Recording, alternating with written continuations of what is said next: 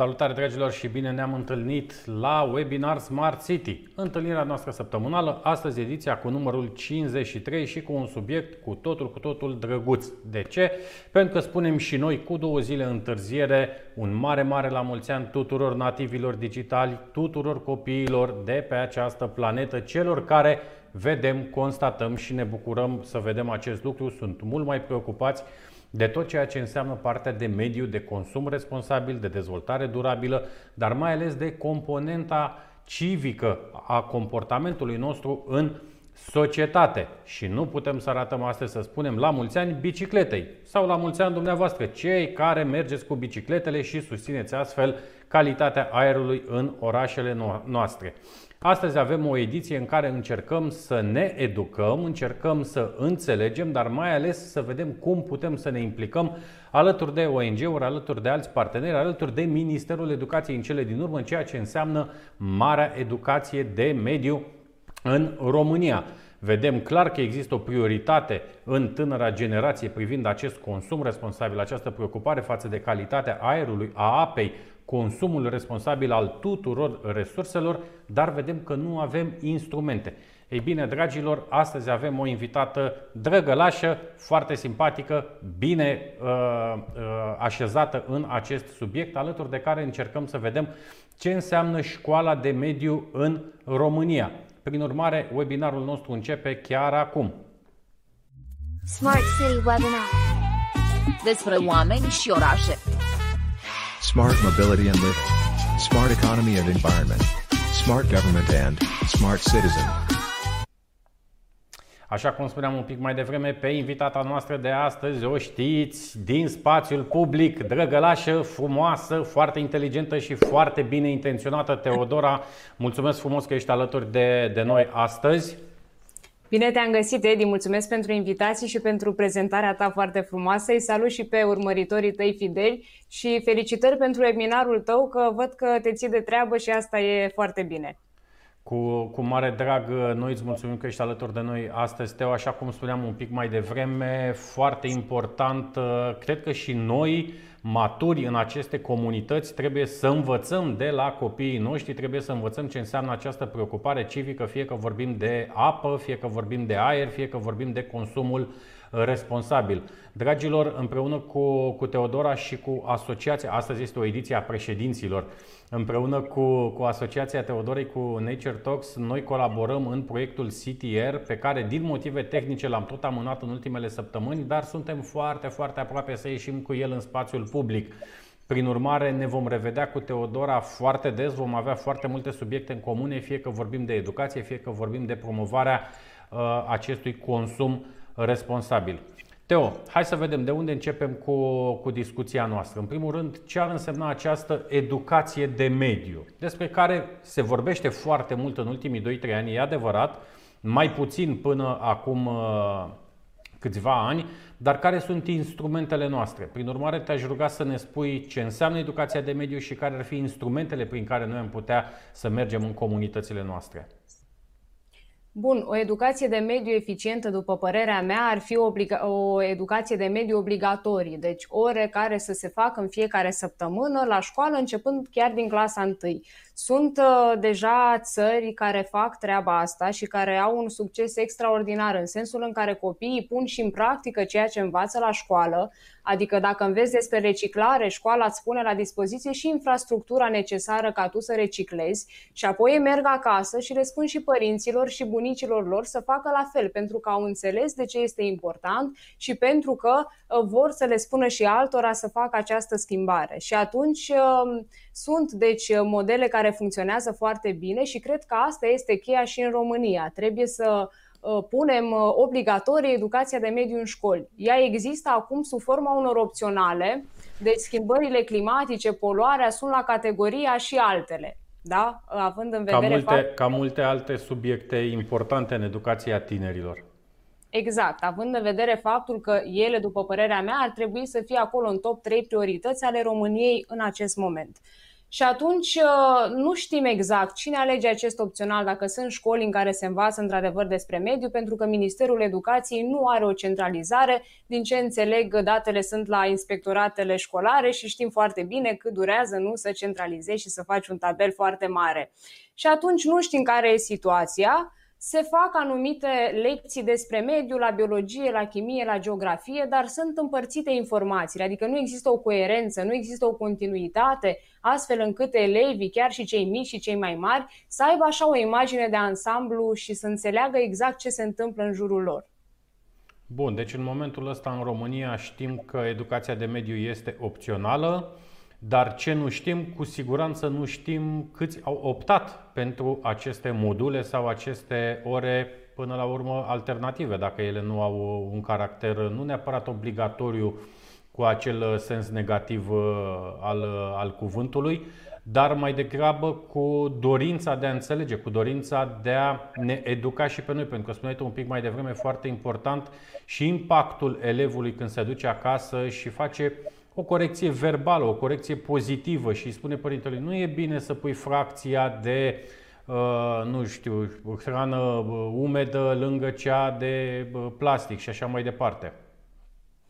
Așa este. Tot ceea ce se face acum în școli, de exemplu, uh, să fac plantări, să fac um, strângere de, strângeri de deșeuri, care și astea sunt importante pentru că te responsabilizează. Absolut. Și atunci, săptămâna altfel, sigur că mai merge clasa într-o excursie și mai strânge gunoi. Astea sunt lucruri uh, importante, repet, pentru că îți dezvoltă acest simț civic, pentru că data viitoare când ai să, n-ai să ai un coș de gunoi lângă tine, n-ai să arunci, pentru că ai fost într-o pădure sau uh, uh, ai fost lângă un lac și ai văzut câte deșeuri se strâng și ai înțeles că nu-i bine, deci ei să-l ții în mână până ajungi acasă sau până ajungi la un coș de gunoi. Deci da, sunt importante, dar în afară de asta ceva concret nu există. Sunt ONG-uri, pe de altă parte, care au făcut în uh, repetate rânduri ceea ce facem și noi astăzi, sub o altă formă, pentru că sunt foarte multe rețete, totuși să găsești cea mai bună uh, modalitate astfel încât să-i atragi pe copii, pentru că nu suntem la îndemâna tuturor. Hai să fim serioși. Eu încă documentez în fiecare zi și tot nu știu absolut tot despre mediu. Sunt lucruri care uh, se schimbă de la o zi la alta. Sunt foarte multe studii, cercetări. Deci nu putem spune că e la îndemâna oricui să vorbească despre mediu. Dar dacă tu găsești o cale uh, interactivă, cu jocuri, cu experimente, mergi mult pe elementele vizuale, atunci ai succes. Deci sunt ONG-uri care de-a lungul anilor chiar s-au preocupat de educația de mediu, au mers în școli și au făcut uh, astfel de ore, pentru că se poate. Deci din punctul ăsta de vedere e bine măcar că avem acces și uh, avem voie, să zic așa, să mergem în școli. Cu siguranță avem acces la informații, Teodora, avem și o societate civilă mult mai implicată, mult mai preocupată față de acum câțiva ani, lucru foarte important. Uite, Cristina Azburlea ne spune pe LinkedIn, educația de mediu trebuie să fie inclusă în curriculum pentru că este crucială. Îți mulțumim pentru mesaj, Cristina. Dragilor, ca de obicei, revista Smart City de la idee la implementare, revistuța noastră Smart City Magazine, Uh, le veți primi dacă ne lăsați un comentariu, o părere, o curiozitate, dacă vreți să știți ceva sau pur și simplu vreți să șeruiți uh, o informație cu noi. Spuneți-ne din ce orașe vă uitați la noi. Foarte important să vedem ce înseamnă preocuparea față de mediu în comunitatea dumneavoastră. Și uite, Cristina continuă cu un comentariu. Educația de mediu se poate introduce direct în orele de fizică, chimie, biologie și este destul de ușor de făcut acest lucru și așa facem și aceste ore mai plăcute pentru elevi. Cel puțin așa se întâmplă la cursul oferite în atelierul, în afterul meu. Foarte, foarte important să vedem da. această dinamică, pentru că vorbim și de relația de interdependență dintre aceste materii, dar o să revenim la ele. Bun, Teo, spune-ne la nivel de ONG-uri, eu știu foarte bine ce faceți voi, dar spune-le și prietenilor noștri din mediul online, Nature Talks, ce faceți voi în acest frumos ONG?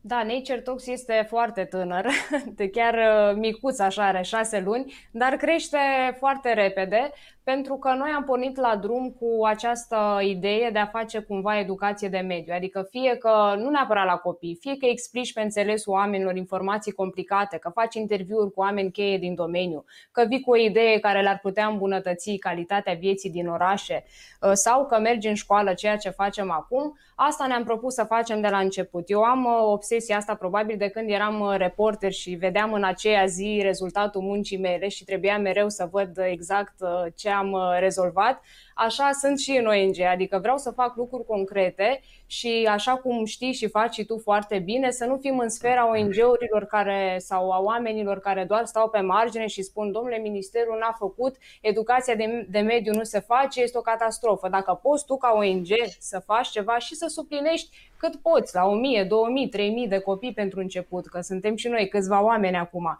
dar dacă poți să suplinești acolo unde autoritățile nu pot sau nu știu sau nu vor deocamdată sau n-au tot cadrul ăsta stufos gata, cadrul legal, atunci te duci și faci. Eu așa privesc, ăsta e rolul meu uh, și asta cred că trebuie să fac. Să fac lucruri concrete acolo unde pot și um, în sfera asta educației de mediu am început uh, la, uh, chiar pe 10 mai, după ce au revenit elevii în școală, hop-top ne-am dus și noi peste ei, la clasele a doua și a treia. O să, vorbim, o să vorbim imediat și despre proiectelul vostru Școala Mobilă de Mediu, dar tu ai deschis un alt uh, topic acum pe care cred că ar trebui să-l facem într-un webinar separat despre ce înseamnă acest activism civic uh, critic, i-aș spune eu, foarte bun, foarte necesar, dar lipsit de o continuare prin aceste activități la care făceai tu referire. Foarte important, criticăm, ne uităm, învățăm eventual dar haideți să mai punem mâna și pe uh,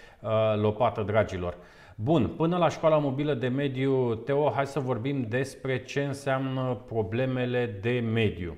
De ce ar trebui, așa sigur că la nivel general suntem foarte interesați, toți, România freamătă de în ultimele luni de uh, foarte multe informații, foarte multe controle ale gărzii de mediu, foarte bine ce se întâmplă cu, cu domnul Berceanu, vedem și apreciem activitatea pe care o are acolo, dar la nivelul mentalului colectiv, în România profundă, care nu este neapărat cea din spațiu urban, nu este neapărat ceea ce vedem noi în spațiul public sau în aceste uh, controle. În România profundă, Teo, spune-ne un pic ce înseamnă importanța calității aerului pentru copiii noștri. Toate aceste probleme de mediu despre care tu aminteai, că vorbim despre poluare sau schimbări climatice, trebuie să reprezinte, așa cum spuneam, o prioritate. Din păcate, în România profundă, cum spui tu, pe care am avut ocazia să o cunosc uh, mai bine cât eram reporter și cât uh, aveam interacțiune cu tot felul de oameni și luam acele voxuri celebre, da? când mergeai pe stradă și întrebai, se renunță la plastic, ce părere aveți? Se întâmplă aia, ce părere aveți? Poluarea ucide, ce părere aveți? Și atunci mi-am făcut așa în câțiva ani de presă o imagine asupra ceea ce m-ai întrebat tu și pot să zic că mediul în acest moment nu reprezintă absolut deloc o prioritate. Sunt, da, ONG-uri care uh, vorbesc despre asta, mai ies autoritățile atunci când uh, mai au senzorii razna sau când uh, mai sunt războaie politice, cum a fost și anul trecut, dar concret nu există o coerență. O coerență înseamnă să vorbești despre asta nu doar când se înroșesc senzorii, nu doar când ai făcut o acțiune de ecologizare pe un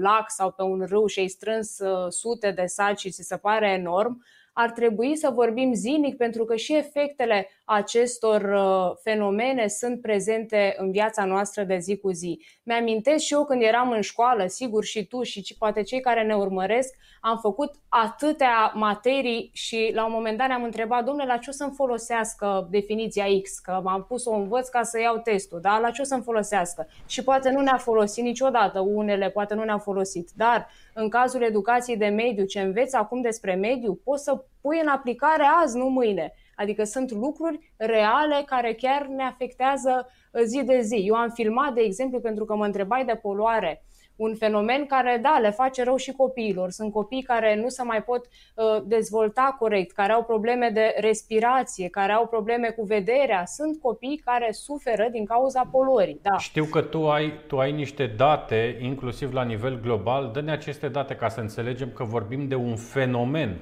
nu vorbim doar așa de lucruri uh, punctuale.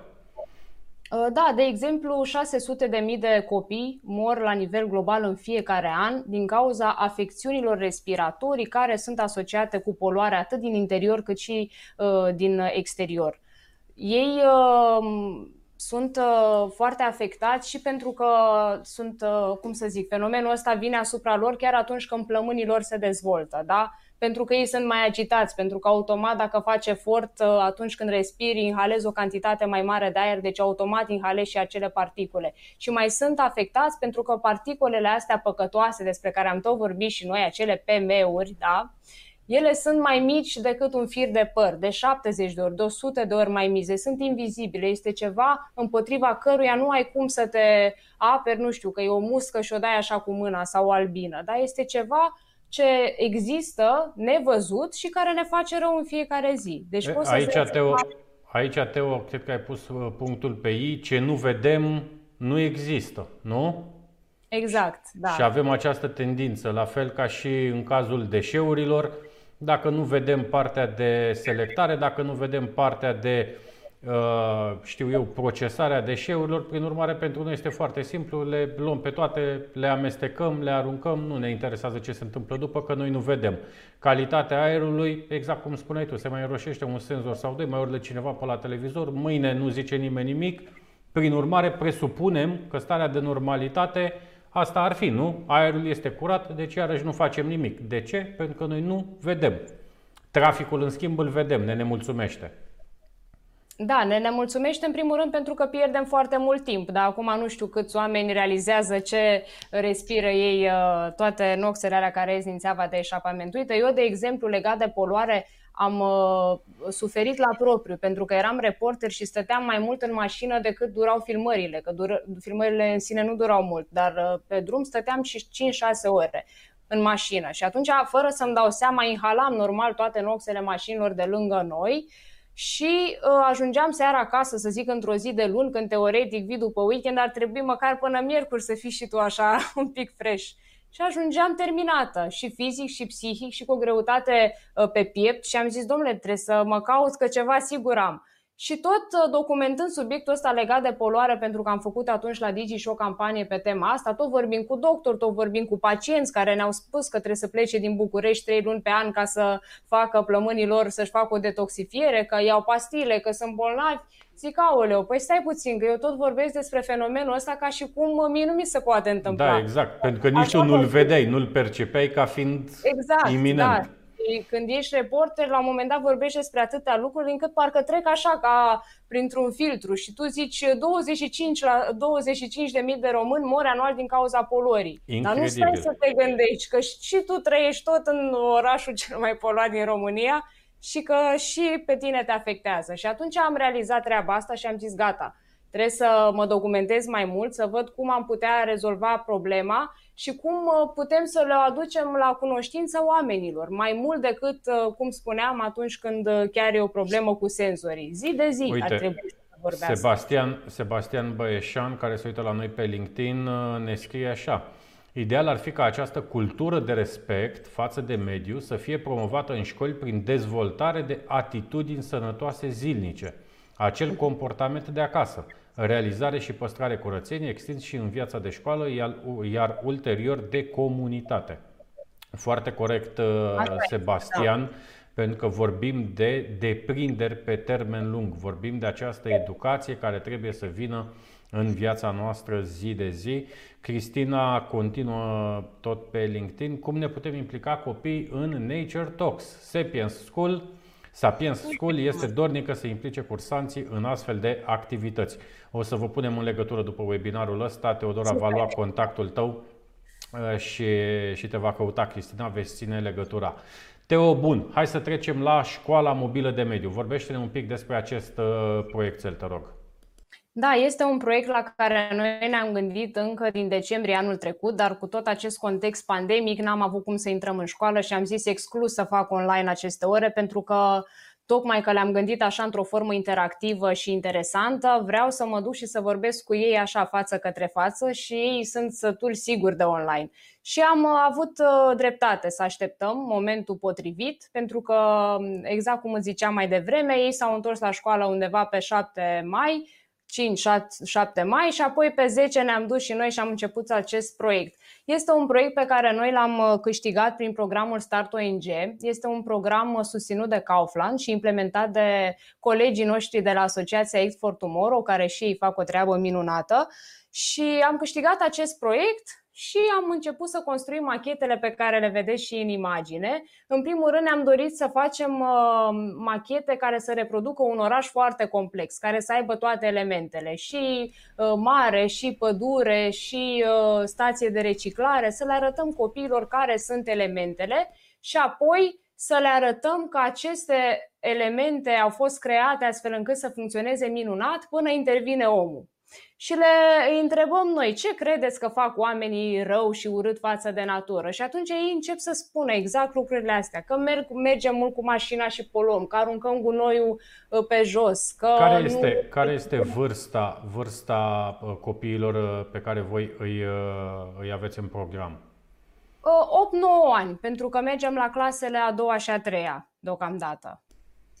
Okay. Ne-am gândit noi că este o perioadă bună în care poți să înveți anumite lucruri și care poate să-ți intre așa și în uh, obișnuință, să zic. Adică dacă noi vorbim despre reciclare, pentru că avem și această temă, eu le spun că nici la mine la blog nu se reciclează și că nici eu nu reciclam, dar că adun acasă tot ce înseamnă plastic, sticlă și metal și odată la două săptămâni mă duc la tomberoanele de pe stradă și le arunc acolo și spun, da, uite, asta e o idee bună că nu ne-am gândit și chiar par uh, hotărâți să, da, să da, facă da, da. Nu, este clar că ei sunt mult mai implicați și mai înțelegători decât noi. Așa este și se pot adapta mai repede ca noi, pentru că același lucru le-am spus și uh, unor oameni mari și mi-au zis, ai domne, păi acum ce fac? Stau cu patru pungi în casă până mă duc cu mașina, ce fac? Unde e tomberonul? Că nu-i lângă bloc? La ei n-am auzit. Eu au zis, da, da, ne se pare o chestie foarte simplă și ar trebui să o facem. Deci ei se pot adapta mult mai repede ca noi și cred că sunt și mai deschiși. Pe de altă parte, au puterea asta de a înțelege și de a pune lucrurile în context ceva extraordinar. Eu am rămas șocată pentru că e prima dată când am contact, mai ales cu elevi așa mici, și, nu știu, într-a doua, într-a treia, nu mi-amintesc să fi avut un discurs așa despre mediu și cât de important este să avem grijă de natură, pentru că nu se făcea asta în școală. Știam de la părinții mei că nu trebuie să arunc pe jos, că e urât. Și n-am aruncat niciodată pe jos, dar cine să-mi spună despre poluare, despre reciclare, despre schimbări climatice? N-aveai de unde să știi. Ei acum probabil mai aud și pe la televizor, am, le-au mai spus și părinții, și au așa măcar o imagine de ansamblu și cel mai important, pentru că ăsta e scopul meu, înțeleg care este impactul acțiunilor lor asupra naturii. Corect. Uite, Gabriel Podașcă, da, un interesant punct de vedere. Inițial trebuie creat un mediu de învățare. Dacă este încă o materie adăugată la programa actuală, efectul poate să fie opus. Încă o oră în plus, altceva de tocit și alte asemenea abordări și continuă. O variantă oarecum funcțională a fost ceva făcut când eram eu în generală 2000-2008, săptămâna altfel, săptămâna verde, cred că se numea și toate clasele au avut de ales între voluntariat sau mers și curățat în spații verzi. Ce spuneai și tu, Teo, dar nu cred că este de ajuns cu această săptămână. Nici eu nu cred că este de ajuns. Este binevenit o astfel de săptămână. Știu că s-au făcut activități, dar uh, nu sunt de ajuns, asta spun. Adică, bun, plantezi o dată, de două ori, foarte bine, copacii ne ajută foarte mult, bine că am curățat și un părculeț, dar până nu ajungi să vorbești efectiv despre temele astea importante, nu cred că uh, este complet. Și atunci uh, îți spuneam de cum am abordat noi uh, această oră. Deci am construit machete. Când, eu când intru în clasă cu machetele, reacția este wow! Deci toți copiii așa deodată. Pentru că la asta, la asta răspunde foarte bine, la ceva colorat, la lucruri vizuale care să le și rămână apoi în minte.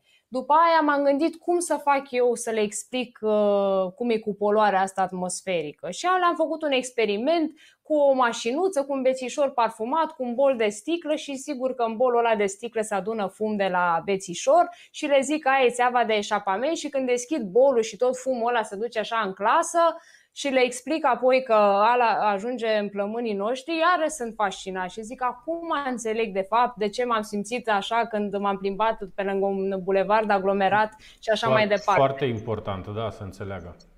Da, Deci, uh, ce spunea și uh, um, urmăritorul nostru mai devreme, Gabriel, da.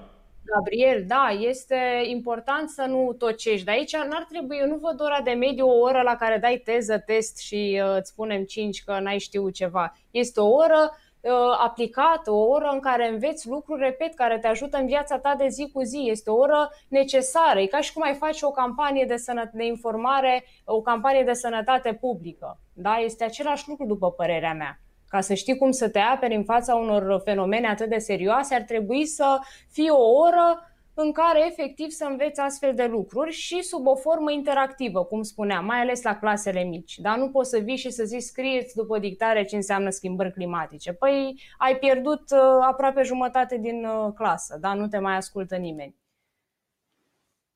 Da, Teo, văd că programul uh, se termină acum în 11 iunie, prin urmare ești destul de aproape de final. Uh, care ar fi impactul? Înțeleg că există clar o implicare, există un interes, mă bucur să văd că și tu constați această chiar responsabilitate, am putea să, să spunem, din partea tinerilor digitali, nu? Această, această tânără generație nativ digitală cum, uh, cum crezi tu că poate continua programul ăsta, luându-l așa, școală cu școală, redută cu redută, până îl putem duce la un nivel național? Cred că asta e cheia, să mergi exact cum ai spus tu, din școală în școală. Eu de asta am numit-o școala mobilă de mediu, am pus totul într-un troller așa foarte frumos colorat pe roș și am zis mă duc cu el din școală în școală, din sector în sector și apoi poți să ajungi din oraș în oraș. Să știi că deja ne scriu profesori din țară și ne întreabă când veniți și la noi deci putem gândi treaba asta și la nivel uh, național și putem adapta orele, adică sigur, poate la 6 7 nu mai mergi cu machete, poți să schimbi puțin discursul, că acolo poate poți să ai discuții și un pic mai, uh, mai aplicate. Deci cred că se poate, se poate extinde acest proiect, doar că un ONG, 2, 3, 5, câți copii poate să... Adică te duci odată pe clasă, aici mereu ne întreabă copii. Deci mai veniți când mai veniți? Trebuie să te duci la următorii, știi? Deci mă gândesc că și dacă aici ai... tu cum ai, vedea, cum ai vedea o colaborare cu, cu ministerul? Uh, există o discuție din ce, știu, din ce știu eu în acest uh, sens, încă nu este nimic uh, clarificat, în care ministerul s-a gândit în cazul în care ar introduce niște ore de mediu în școli să colaboreze și cu ONG-urile. Deci probabil se va face un calendar din ăsta foarte bine structurat în care fiecare ONG știe că trebuie să ajungă la 50 de clase sau la 60 de clase sau într-un semestru trebuie să aibă, nu știu, 5 ore, de exemplu, cu 5 capitole mari. Deci se poate, se pot face foarte multe lucruri, mai ales că, exact cum spuneai și tu, societatea civilă s-a dezvoltat atât de bine și de frumos și chiar are inițiative și forță și putere de muncă, pentru că de-aia ne-am apucat nu, de chestia asta ca să facem ceva și pentru că ne place și chiar cred că s-ar putea, dar din păcate, din ce am observat și când eram reporter și tot făceam tot felul de interviuri cu autoritățile despre probleme de mediu, mereu ne lovim de chestia asta, de nu există cadru legal, nu există nu știu ce decizie, trebuie să înaintăm o hotărâre. Știi și tu foarte bine despre ce vorbesc, mai bine ca mine.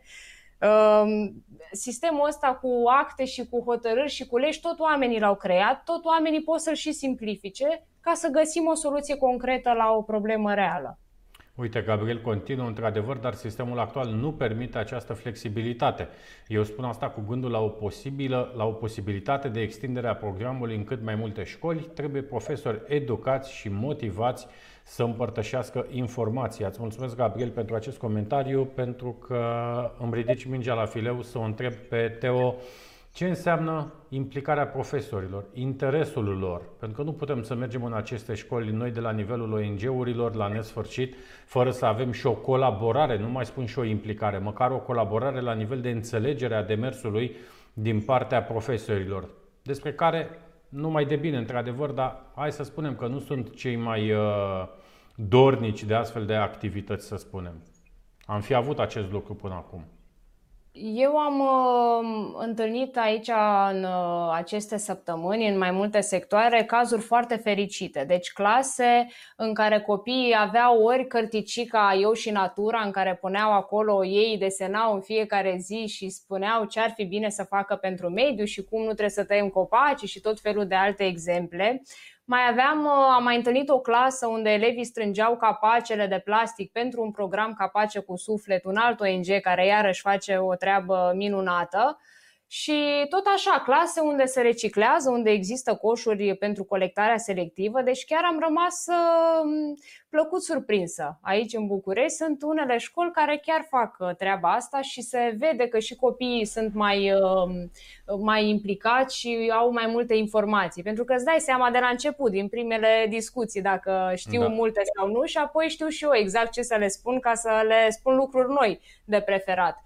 Dar, uh, da, în general, nu cred că este mare interes. Probabil și presiunea asta, mai ales la clasele mici, stai cu ei 4-5 uh, ore pe zi, probabil uh, deja ai totul foarte bine structurat ce să faci în fiecare oră, să mai faci și câte o oră pe săptămână tu ca învățător, o oră în care să vorbești numai despre mediu, nu știu cum ar fi. Probabil tot cineva din exterior ar trebui să, să vină și să pregătească ora asta ca să iasă exact așa cum trebuie și foarte interactivă. Uite, hai să, să vorbim un pic despre cum ar trebui să arate această oră de mediu, astfel încât elevii să, să rămână implicați, să rămână atrași. Aici vedem partea de machete, clasele 1-4, aceste jocuri de care vorbeai tu un pic mai devreme, partea asta mai vizuală, mai, uh, mai colorată. Spuneai după aceea că putem să modificăm un pic și abordarea. Cum am putea să ducem până la nivel de liceu chiar acest uh, demers? Păi schimbând probabil temele de discuție, adică la clasele mici obligatoriu încep cu elementele legate de mediu, da, din ce e construit și cum, uh, cum funcționează el, vorbești despre reciclare, vorbești despre poluare, dar vorbești la modul general, ca ei să înțeleagă mecanismul. Apoi la clasele mai mari poți să vorbești despre schimbări climatice, despre topirea ghețarilor, despre cum uh, ajungem să avem perioade de secetă și nu le înțelegem de unde vin, despre uh, subiecte din astea un pic mai complicate, despre studii care se fac în toată lumea, pentru că documentația este foarte laborioasă și la, uh, se găsește și pe, pe internet. Deci poți găsi informații foarte, foarte bine documentate și multe pe care să le prezinți elevilor. Deci cred că pur și simplu trebuie să te gândești ar fi potrivit să învețe fiecare, fiecare ciclu și apoi să te-a pus să structurezi ora. Eu aș vedea-o ca o oră de laborator, dacă mă întrebi. O oră de laborator cu experimente, cum am zis, o oră în care ei să fie implicați, pentru că eu vorbesc cu ei, mereu le spun, dați-mi exemple, aia cum ați făcut, uh, ce ați, cum vi se pare când aruncă cineva pe jos, ați pățit vreodată, da, nu, de ce? Și aici, cum? aici într-adevăr, elementul de dinamică ar putea să fie exact această posibilitate de colaborare cu ONG-uri sau cu experți din afara școlii. Și atunci, evident, captezi altfel atenția când îți vine altcineva uh, din, uh, din exterior uh, o dată pe săptămână sau o dată la o lună. Așa este, da. Chiar observ că ei sunt foarte dornici de dialog și de discuție, dar este și normal după ce au stat atât acasă, adică la finalul orei ar mai vrea să mai stăm, să mai vorbim și despre mediu și despre alte lucruri, să ne mai povestească și na, le zic gata, trebuie să ajung și la altă oră, dar o să mă mai întorc. Bun, hai să vedem, hai să vorbim un pic despre baza educației de mediu școala, ok, înțelegem programul vostru, foarte nobil uh, demersul, dar ce facem cu informațiile pe care le luăm de acasă, cu educația? Nu? Cei șapte ani la care vă uh, făcea referire un pic mai devreme și, și Gabriel, dacă nu mă înșel. Nu, Sebastian. Uh, da, educația de acasă Iar aici, iartă-mă, Teo, iar aici eu aș pleca de la buna credință a părinților cei care ar vrea să se educe și să-și educe copiii, dar fie nu au această cultură, fie nu au informații, fie ar vrea să uh, intre pe, acest, uh, pe această linie, să spunem, dar nu știu nici măcar să-și caute informațiile. Dar oamenii sunt de bună credință. Cum facem? Cum, cum îi ajutăm aici? Exact, foarte bine ai punctat partea asta de informații și noi mergem pe asta pentru că eu cred că orice decizie iei în viața ta de zi cu zi, că este personală, că este profesională, se bazează pe un set real de informații. Dacă el nu există, este incomplet, nu este bine documentat, automat deciziile tale nu vor fi neapărat cele mai corecte întotdeauna, da? Și atunci, la fel se întâmplă și în parte, pe partea asta de mediu. Probabil, dacă sunt părinți care ar vrea să spună mai mult, dar uh, și ei uh, de pe agenda publică, să o numim așa foarte vag, nu primesc astfel de informații pentru că, revenim, nu este o prioritate în acest moment în România. Una este educația de mediu, alta este educația care ține de bunul simț elementar pe care am primit-o și eu de la părinții mei.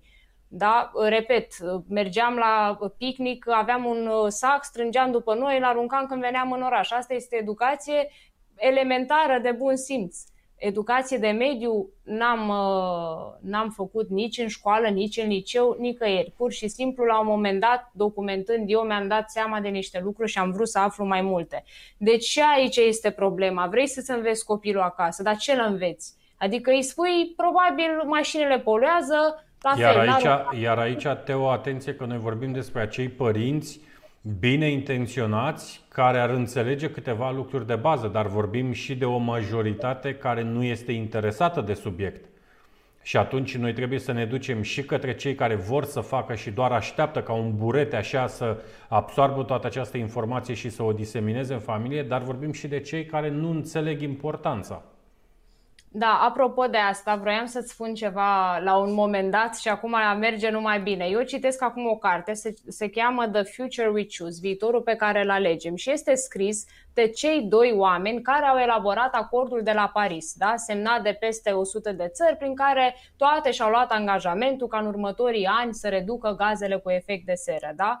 Și atunci ei spun aici un lucru foarte real și foarte adevărat sunt oameni, auzim oameni care ne spun schimbările climatice nu există. Și noi le răspundem, ele nu sunt o religie în care crezi sau nu crezi. Deci tu nu poți să spui, eu nu cred în poluare, nu cred în schimbări, nu.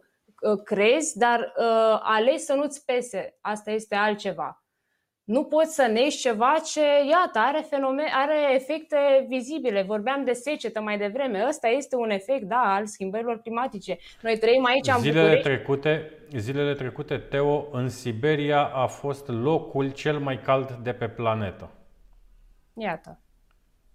Deci, cred că doar trebuie să ne uităm un pic stânga-dreapta noastră și să înțelegem că și dacă nu vedem neapărat, deși cred că sunt atâtea semne prin care putem să vedem, să simțim, să auzim, să mirosim, să ne folosim toate simțurile, deja cred că doar cineva de rea credință poate să nege uh, că nu se uh, întâmplă. Uite, Gabriel uh, pune o problemă foarte sensibilă.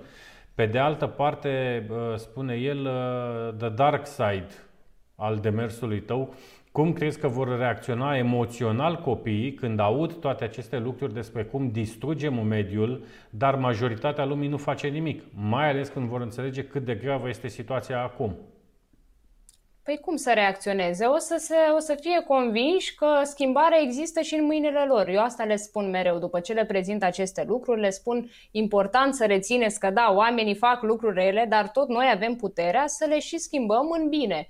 Și atunci uh, n-am văzut uh, niciun fel de, cum să zic eu, uh, o reacție emoțională nepotrivită. Din contră, ei sunt foarte isteți, foarte deștepți și înțeleg că da, puterea mea stă să fac ceva prin gesturi mici și le dau exemple din astea. Că mergi la cumpărături și ți o pungă din asta reutilizabilă ca să nu mai iei una de plastic, dacă ți un săculeț pentru fructe și legume, adică gesturi mici care, dacă, pe care dacă le-ar face mai mulți oameni ar fi și efecte vizibile. Deci nu, cred că sunt în regulă copiii. Și poate fi, poate fi gestionat.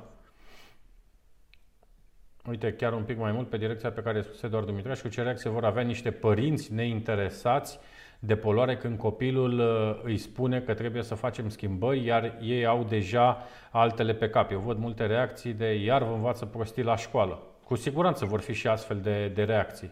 Pleacă cu prostiile tale, cu mediul de aici. N-am niciun dubiu. Asta este ignoranța pe care o vedem și în România, dar și în altă parte. Să încetăm cu abordarea asta că doar în România avem această ignoranță, doar în România sunt oameni cărora nu le pasă de, de mediu. Ignoranța da. este prezentă peste tot. mai este aici ceva legat de nepăsare și de ignoranță. Atunci când tu conștientizezi că există o problemă și când o accepti, ce trebuie să faci automat? Să găsești soluții, nu? Să schimbi ceva, să acționezi. Și atunci zici, domnule, decât să, dacă eu zic poluare există și mă afectează, automat zic ce trebuie să fac, să mai las poate mașina, să mai fac altceva, să reciclez, să... dacă zici oricum nu există sau oricum nu e așa grav, Teo, hai să mașina ne... este umbrelă, mașina este umbrelă în România, nu putem să lăsăm umbrela acasă. Uite, Lavinia Andrei te felicită, felicitări pentru tema dezbătută și pentru campania mobilă prin școli. Mulțumim frumos, Lavinia. Mulțumim, Lavinia, te pup. Claudiu Olenici, sper să putem colabora în privința educației de mediu și protecția animalelor în Cluj și Maramureș și am început asta deocamdată în școli. La fel și în privința colaborării cu Ministerul, avem ceva trimis spre aprobare. Discutăm. Claudiu, Teo uh, va lua legătura cu, cu voi, o să ia toate comentariile. Mariana Dode, cu ce putem ajuta digitalizarea, protejarea mediului și a naturii, ceva concret Aici sigur că tehnologia ajută foarte mult. Aici uh, tu, ești, tu ești expert aici. Teo, uite, uh, vreau să facem această trecere uh, ușoară de la partea asta de educație de mediu către ceea ce înseamnă verticala de smart environment când vorbim de o comunitate creativ inteligentă, de un proiect de smart city. Cum vezi tu comunitățile noastre în anii următori, aceste proiecte care se îndreaptă, toate încep să aibă elemente de smart city din ce în ce mai rar vedem proiecte de dezvoltare urbană sau rurală în România care să nu aibă unul, două componente. Dar cum am putea să ducem educația în rândul decidenților? Pentru că noi asta facem de 5 ani de zile. Din 2015-2016 noi promovăm acest concept, educăm, așa s-a născut revista Smart City Magazine, așa s-a născut Academia Smart City, foarte multe inițiative, demersuri, programe și proiecte de la nivelul asociației au plecat către autorități în ideea de a explica, de a educa, de a învăța împreună, pentru că și tu spuneai un pic mai devreme că și tu înveți. La fel și noi învățăm, dragilor, pentru că nici noi nu le știm pe toate, dar avem măcar această energie pozitivă, avem această bunăvoință și bucurie de a învăța alături de dumneavoastră. Bun, cu autoritățile este o, cel puțin o problemă, din câte mai știu și eu ca reporter. Ei au așa idee în mare, mai ies din când în când și ne mai aruncă câte o pastilă de genul în curând în România colectarea separată va fi obligatorie. Perfect. Sau în curând în România se va merge pe principiu plătești, uh, uh, plătești cât arunci. Da? Adică acel sistem care deja în alte state funcționează foarte bine, când în funcție de deșeurile pe care tu le produci, taxa ta variază, normal, ca să te facă să reduci mai mult și să folosești, să produci cât mai puține, cum? cât mai puține deșeuri. Cum, cum ar putea funcționa în România acest sistem? De exemplu, sunt niște tomberoane din astea speciale care funcționează pe bază de card, uh, ai acces pe bază de card, pui acolo sacul respectiv și automat acel uh, container care are și un cântar electronic îți trece ție pe card exact cantitatea pe care ai aruncat-o. Mai sunt saci etichetați în alte țări, se practică chestia asta, sunt uh, saci etichetați pe familie și tu plătești în avans, să zic, 10 saci pentru 3 uh, luni și dacă în cazul în care ai nevoie de mai mulți, automat plătești mai mult. Deci sunt foarte multe variante și aici tehnologia ne ajută. Ce noi am făcut o documentare pe tema asta și de aia știu să-ți spun ce m-a frapat atunci și în alte cazuri este această lipsă de comunicare din partea autorităților. Deci ele așa au niște directive, în primul rând de la Comisia Europeană, da, care tot ne ceartă că nu facem mare lucru pe partea de mediu și au în mare cam știu ce au de făcut. Doar că atunci când vine vorba despre a comunica aceste schimbări către public, către uh, cetățeni, avem o problemă, pentru că nu, nu știu exact cum o să implementeze. Adică, adică știu că o să avem un sistem garanție depozit, că vom lua 50 de bani înapoi când ducem petul, știm că ar trebui să colectăm separat, știm că accesul mașinilor poluante o să fie în scurt timp interzis în anumite zone din orașe, dar mai mult nu știm pentru că încă nu ne-am decis. Și toate astea nu fac decât să, să nu-ți stârnească de fapt interesul. Adică te uiți o dată, de două ori, zici, domnule, n-am aflat nimic concret. Adică am aflat că s-ar putea ca într-o zi să rezolvăm problemele astea și să plătim niște taxe. Ok, anunțați-ne când uh, avem ceva de făcut. De asta zic că, în primul rând, ei ar trebui să comunice mult mai bine cu cetățenii, dincolo de campaniile astea de informare pe care eu le susțin și cred că ar trebui realizate azi, dacă nu mâine, da? deci cât mai repede. și pe de altă parte să pui în context și să explici tot fenomenul. Când ai episoade severe de poluare, adu un medic lângă tine, pentru că tu ești autoritate uh, locală da? sau ești minister, poate nu ai cunoștințele necesare. Adu un medic lângă tine care să spună Asta s-a întâmplat ieri în București. Cei care ați uh, fost pe stradă în intervalul ăla ați pățit asta. În cazul în care uh, simțiți anumite lucruri, e bine să faceți asta. Adică informații-ne și pe efectele astea pe care le trăim. Nu doar că a fost poluat așa, și a fost poluat și ce am rezolvat. Ne rugăm asta, ca mâine... Asta ne propunem și noi să facem cu CTR uh, alături de tine. Teo, în primul rând, ca să luăm niște măsuri, trebuie să știm despre ce este vorba. Nu avem informațiile, prin urmare, noi, de bună credință, fiind locuitorii acestor comunități, vom presupune că și aerul este curat, și apa este bună și așa mai departe.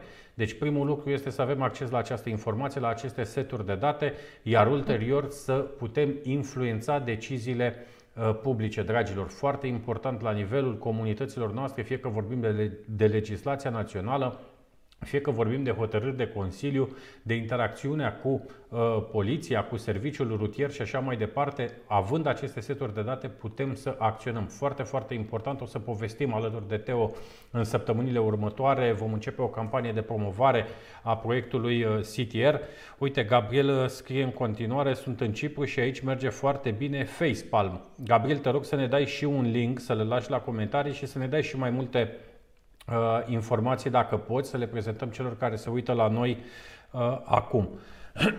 Bun, Teo, facem educație, găsim această modalitate de a merge, presupunem noi în toate școlile din România, găsim o mare de copii foarte frumoși, foarte interesați de acest subiect, ce facem după? Cum mergem mai departe? Cum pun ei în practică? Pentru că aici vorbim de o educație, o facem, vorbim de o bună credință, o găsim, vorbim de uh, asimilarea acestor informații, ce spuneam un pic mai devreme, sub forma deprinderilor, obiceiurilor zilnice, dar copilul să știe că interacționează și el tot cu infrastructura pusă la dispoziție de autoritatea publică. El degeaba vrea să facă, degeaba a înțeles utilitatea, degeaba a înțeles nevoia dacă nu poate să facă acea selecție pe fracții despre care vorbeai, dacă nimeni nu este preocupat și nu îl ajută să-i dea o apă de calitate, dacă nimeni nu este preocupat și nu este interesat de ce înseamnă un consum responsabil, de exemplu, o dezvoltare durabilă a comunităților noastre. Da, așa este. Multe lucruri, din păcate, nu le putem face din cauza infrastructurii. Iată, nu de departe că spuneai de ziua bicicletei, da? Am văzut cu toții astăzi uh, și declarațiile uh, care s-au făcut pe sunt tema fan, asta. Sunt fan Nicușor Dan, dragilor, care a spus că este frică să meargă cu bicicleta în București. Eu îl cred, dar nu sunt eu primar. Exact, dar e bine măcar că am conștientizat această problemă, nu că primul pas este conștientizarea și apoi sperăm și trecerea la fapte. Deci, um, deci trebuie să trecem prin această etapă de frică întâi. Exact, da, să simțim ceva pe pielea noastră și apoi să vedem că problema există, nu? Că dacă nu știm de ea, nu facem Frica, nimic. într-adevăr, este cel mai bun catalizator, dar și agent de marketing în cele din urmă. Exact. Deci uh, este evident că anumite lucruri, da, nu putem să le facem din cauza infrastructurii, dar cum ți-am dat exemplul meu personal cu reciclarea, care este un lucru, după părerea mea, foarte important și foarte bun de făcut, uh, dacă nu ai la bloc și dacă nu ai uh, astfel de containere în casă, poți să găsești soluția asta, să le pui în pungi și să le duci pe, uh, la tomberoane de pe stradă, care și de aia au fost puse. Există un alt ONG, uh, Asociația Viitor Plus, care la fel este foarte activă, este pe uh, piața din România de 15 ani și are un instrument util numit harta reciclării.ro. Asta înseamnă că tu acolo îți scrii tipul de material pe care l-ai strâns acasă și afli imediat unde trebuie să îl duci, cel mai aproape de casa ta. La fel cu bateriile, la fel cu toate electrocasnicele uzate. Sunt locuri unde se colectează, chiar dacă nu există obligativitate neapărat sau dacă statul sau primăria sau ministerul nu ți-a pus la ușă astfel de containere. Adică dacă chiar ne dorim să facem ceva, putem să trecem un pic de sfera asta că nu ne-a dat primarul sau că nu ne-au făcut autoritățile. Dar asta, sigur, la gesturi mici. Schimbarea aici, aici, Teo, aici, Teo, să știi că adevărul este cumva pe la mijloc, într-o zonă de gri, pe care eu o urăsc. Toată viața m-am ferit de aceste zone de gri în care nu este nici responsabilitatea mea, nici a primăriei, prin urmare nu răspund nici eu, nici el. România este plină de zone de gri. Eu știu ce spui tu și așa este. Noi tot timpul am promovat acest activism civic, această implicare la nivel de comunitate. Nu putem să așteptăm totul să vină de la primar. Știu că este cel mai simplu primarul să vină să asfalteze, ce să vezi, chiar asta trebuie să facă, dar nu primarul trebuie să vină să-mi ia mie neapărat zăpada sau praful din curte sau din fața blocului. Adică mai sunt lucruri pe care trebuie să le facem și noi. Dar când vorbim de mediu, când vorbim de aceste lucruri care țin realmente de infrastructura orașului, aici chiar trebuie să ieșim din zona de gri și să ne uităm cu niște ochi foarte încruntați către primăriile noastre și să cerem apăsat lucruri, să cerem această infrastructură de mediu. Da, așa este. Eu mă refeream strict la gesturi mici care țin de noi, dar la problemele mari de mediu, tonul trebuie să plece automat de la autorități. Și îmi vine un exemplu acum în minte legat de acest plan integrat pentru calitatea aerului, um, pe scurt se numește PICA, care la un moment dat a fost uh, atacat în instanță și a fost anulat pentru că nu era corect. Noi funcționând în București pe o perioadă de 2 ani, mi se pare, după acest plan. Planul era făcut pe 4 ani, el a fost amânat cred că să face aproape un an. De atunci nu s-a mai vorbit despre tema asta. Recent primarul Capitalei a ieșit și a spus în uh, vara lui 2022 vom avea un plan integrat de calitate aerului. Și am trimis și o solicitare la primărie din curiozitate să văd care sunt etapele.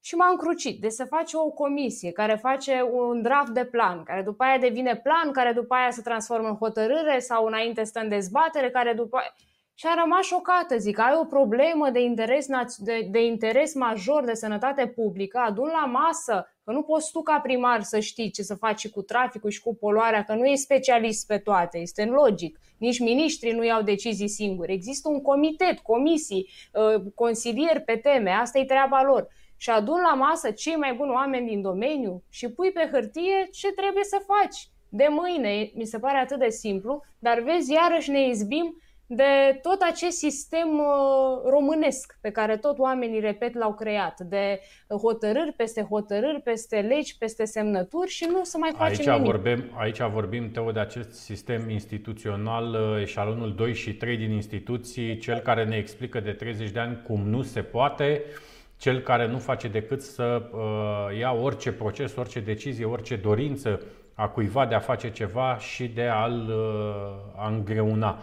Bun, pentru că ne apropiem ușor, ușor de finalul întâlnirii noastre, a primei noastre întâlniri în mediul online pentru ceea ce înseamnă partea de mediu, fie că vorbim de educație, de măsurarea calității aerului și așa mai departe, hai să vorbim un pic, Teo, te rog frumos, și despre ce înseamnă o școală verde. O școală verde înseamnă, în primul rând, o școală, după părerea mea, care are infrastructura necesară. Cel puțin infrastructura de colectare separată, dar nu doar că arunci acolo, de exemplu, măștile și că nu știu unde ajung. Nu. Ai contracte cu firme care vin și care îți iau elementele astea pe care tu le arunci, deșeurile, și care le duc acolo unde trebuie și uh, fac alte obiecte noi din aceste, din aceste materiale. O școală verde poate să însemne iarăși o școală care folosește energie uh, regenerabilă, da? de la soare, care are panouri solare, care este izolată foarte bine care uh, reușește să, să capteze astfel de energie naturală într-un mod eficient. Și există un astfel de program, dacă nu mă înșel, cred că trebuie să înceapă la Ministerul Mediului, în care și școlile pot aplica pentru acest lucru. Deci este un pas uh, în față, să-i spunem. Și o școală verde poate să însemne o școală care e înconjurată de copaci, pentru că și asta contează foarte mult. Uite, în București câte școli sunt uh, pe bulevarde aglomerate și cum toată poluarea aia de care discutam uh, mai devreme ajunge la copii, ajunge în clase. Este o școală care are un sistem de aerisire foarte bine pus la punct, pentru că ce să vezi și ăsta contribuie foarte mult și la transmiterea virusilor și la modul în care merg așa și se plimbă poluanții văzuți și nevăzuți.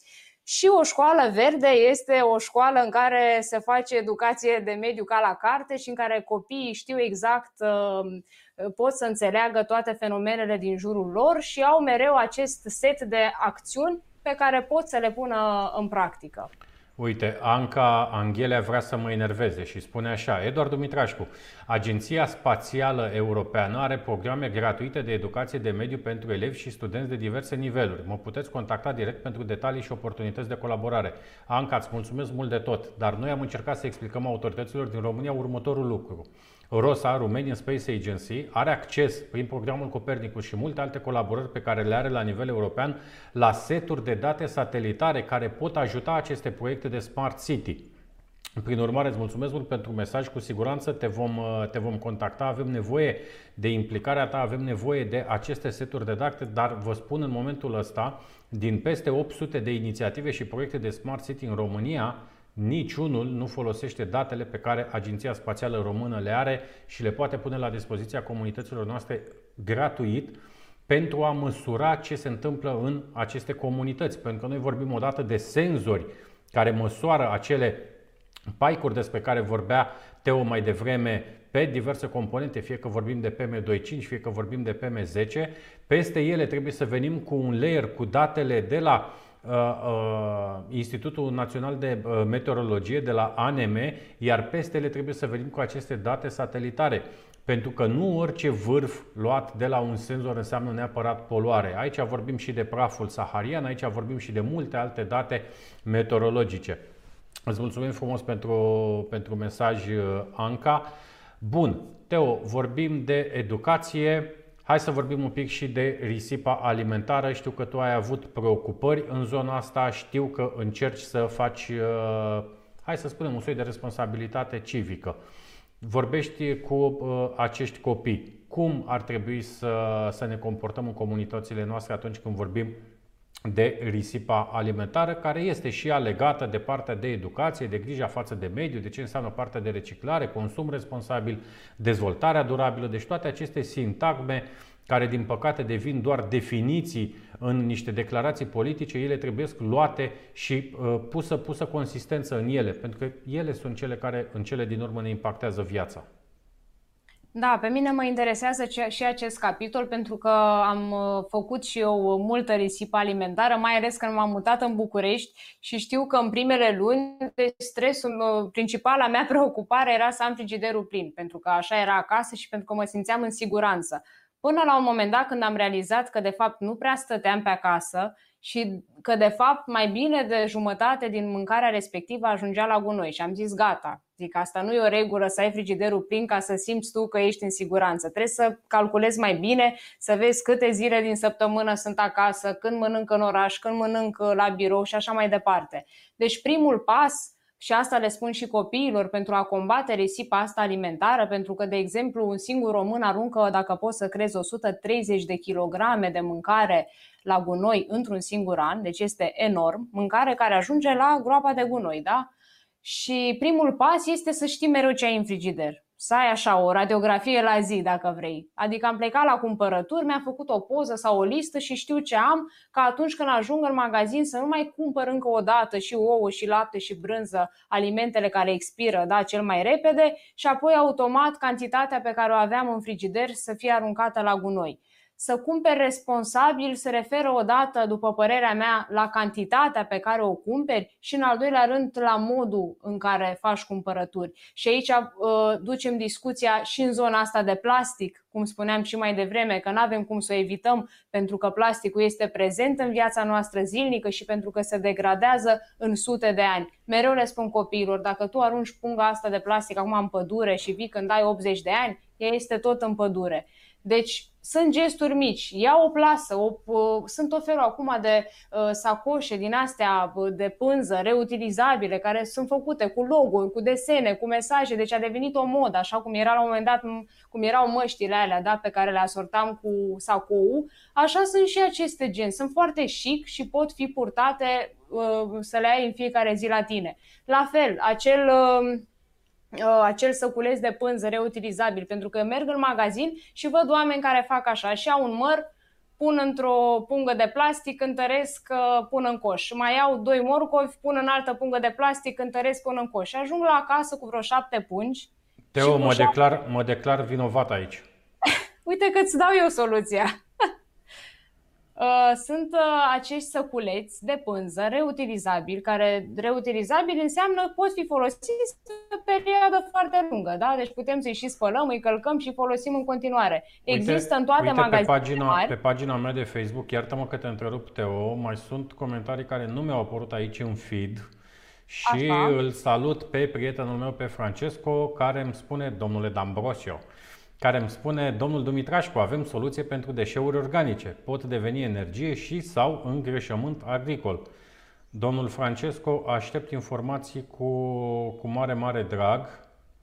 Te rog, Probabil. continuă. Dar să știi că aici eu vreau să fiu uh, elevul tău numărul 1 pe tot ceea ce înseamnă partea de cumpărături responsabile. Eu mă declar un irresponsabil absolut. Nu știu să fac cumpărături, nu știu cum să gestionez acea listă despre care vorbeai tu un pic mai devreme, iar legat de plastic, o să dor pe plastic în curând, recunosc, deși îl urăsc și știu că ar trebui să-l ocolesc, dar nu prea am variante. Păi uh, tu care ești cu digitalizarea, cum să da. nu știi cum lista? La da, tine da, lista da. trebuie să fie așa ceva SF. Păi nu, Bun. nu e vorba de SF, este vorba despre obiceiurile noastre, nu neapărat despre tool despre instrumente. Uh-huh. Eu cred că știi care este de fapt ideea de bază? Creierul nostru are o capacitate fantastică de a deprinde noi obiceiuri. Deci tu dacă o să faci în mod repetat, la un moment dat toate astea o să devină obișnuință. Deci ai toată încrederea că dacă chiar vrei să schimbi ceva, ai să reușești. Deci asta cu să verifici frigiderul foarte simplu, faci o poză și te uiți pe drum la... Nici nu trebuie să fii atent când faci Uite, poză. următorul, următorul webinar o să-l facem de lângă frigiderul tău și de frigiderul meu. Așa. Și o să vorbim, și o să vorbim despre risipa alimentară. Și deschidem frigiderul și facem uh, o analiză și a comportamentului și a ceea ce folosim și de ce cumpărăm și de ce avem această tendință. Foarte frumos ai intuit tu mai devreme când vorbeai despre acea uh, dorință de a te simți safe, nu? Noi, păi suntem, nu. noi suntem generația pedalatului uh, în gol. Știi acest concept al unui uh, psiholog român de la Harvard care a definit noi, eu nu știu, tu ești mult mai tânără decât, uh, decât mine, dar eu cu siguranță fac parte din generația pedalatului în gol, cei care au prins primii ani uh, în copilărie de comunism, cu tot ce însemna atunci partea asta de mers la coadă, de lipsuri și așa mai departe, avem această tendință de a nu ne simți safe niciodată. Indiferent cât avem, simțim că nu este de ajuns, indiferent cât avem, simțim că ne zboară pământul de sub, uh, de sub picioare. Și atunci pedalăm în gol după o stare de asta de nu știu dacă de echilibru, mai degrabă după o stare care să ne spună ok, gata, ești safe acum, ești într-o zonă ok, ajunge și cu cumpărăturile, ajunge și cu toate obiceiurile astea. Da, oprește-te, da. Da, apropo de vreau să-ți mai spun ceva legat de cumpărături, dincolo de toate comportamentele astea pe care noi uh, încercăm să le oprim sau să le schimbăm, trebuie să ne ajute puțin și retailerii, pentru că sunt anumite produse de care avem nevoie uh, și pe care le găsim în plastic. De exemplu, este, uh, sunt acele roșii sherry, da? Uh, gustoase la vremea lor și când nu găsim roșii românești mai apelăm la ele, care sunt ambalate, Uh, de obicei în carton și apoi în plastic sau direct în pahar de plastic. Deci uh, acum doar să schimb și obiceiurile alimentare, ceea ce deja este puțin prea complicat, intrăm în altă sferă. Deci uh, unele lucruri țin de noi, dar pe de altă parte depinde și ce oferte găsim și cu ce de asta produse spun, De asta spun noi. că trebuie să te ajute și infrastructura, nu doar tehnologia, dar și partea de educație foarte, foarte importantă. Teo, eu îți mulțumesc mult uh, pentru această discuție. Și eu, mi-a făcut Dragilor, promitem uh, ca în 2-3 săptămâni uh, să începem să avem așa întâlniri săptămânale, să vorbim despre mediu, cu tot ceea ce înseamnă partea de aer, apă, despre deșeuri, despre managementul deșeurilor, despre calitatea aerului, despre ce se întâmplă în școlile noastre, despre ce, uh, ce aer respiră copiii noștri în cele din urmă. Vom începe să instalăm senzorii noștri. Chiar astăzi au plecat la unul din partenerii noștri, deci foarte, foarte curând o să revenim cu detalii despre uh, CTR. Teo, încă o dată mulțumesc frumos. Ne revedem joia viitoare de la ora 14. Uh, mulțumesc frumos pentru atenție tuturor. O săptămână frumoasă. Pa! Pa, pa! Smart City Webinar Despre oameni și orașe smart mobility and living, smart economy and environment, smart government and smart city.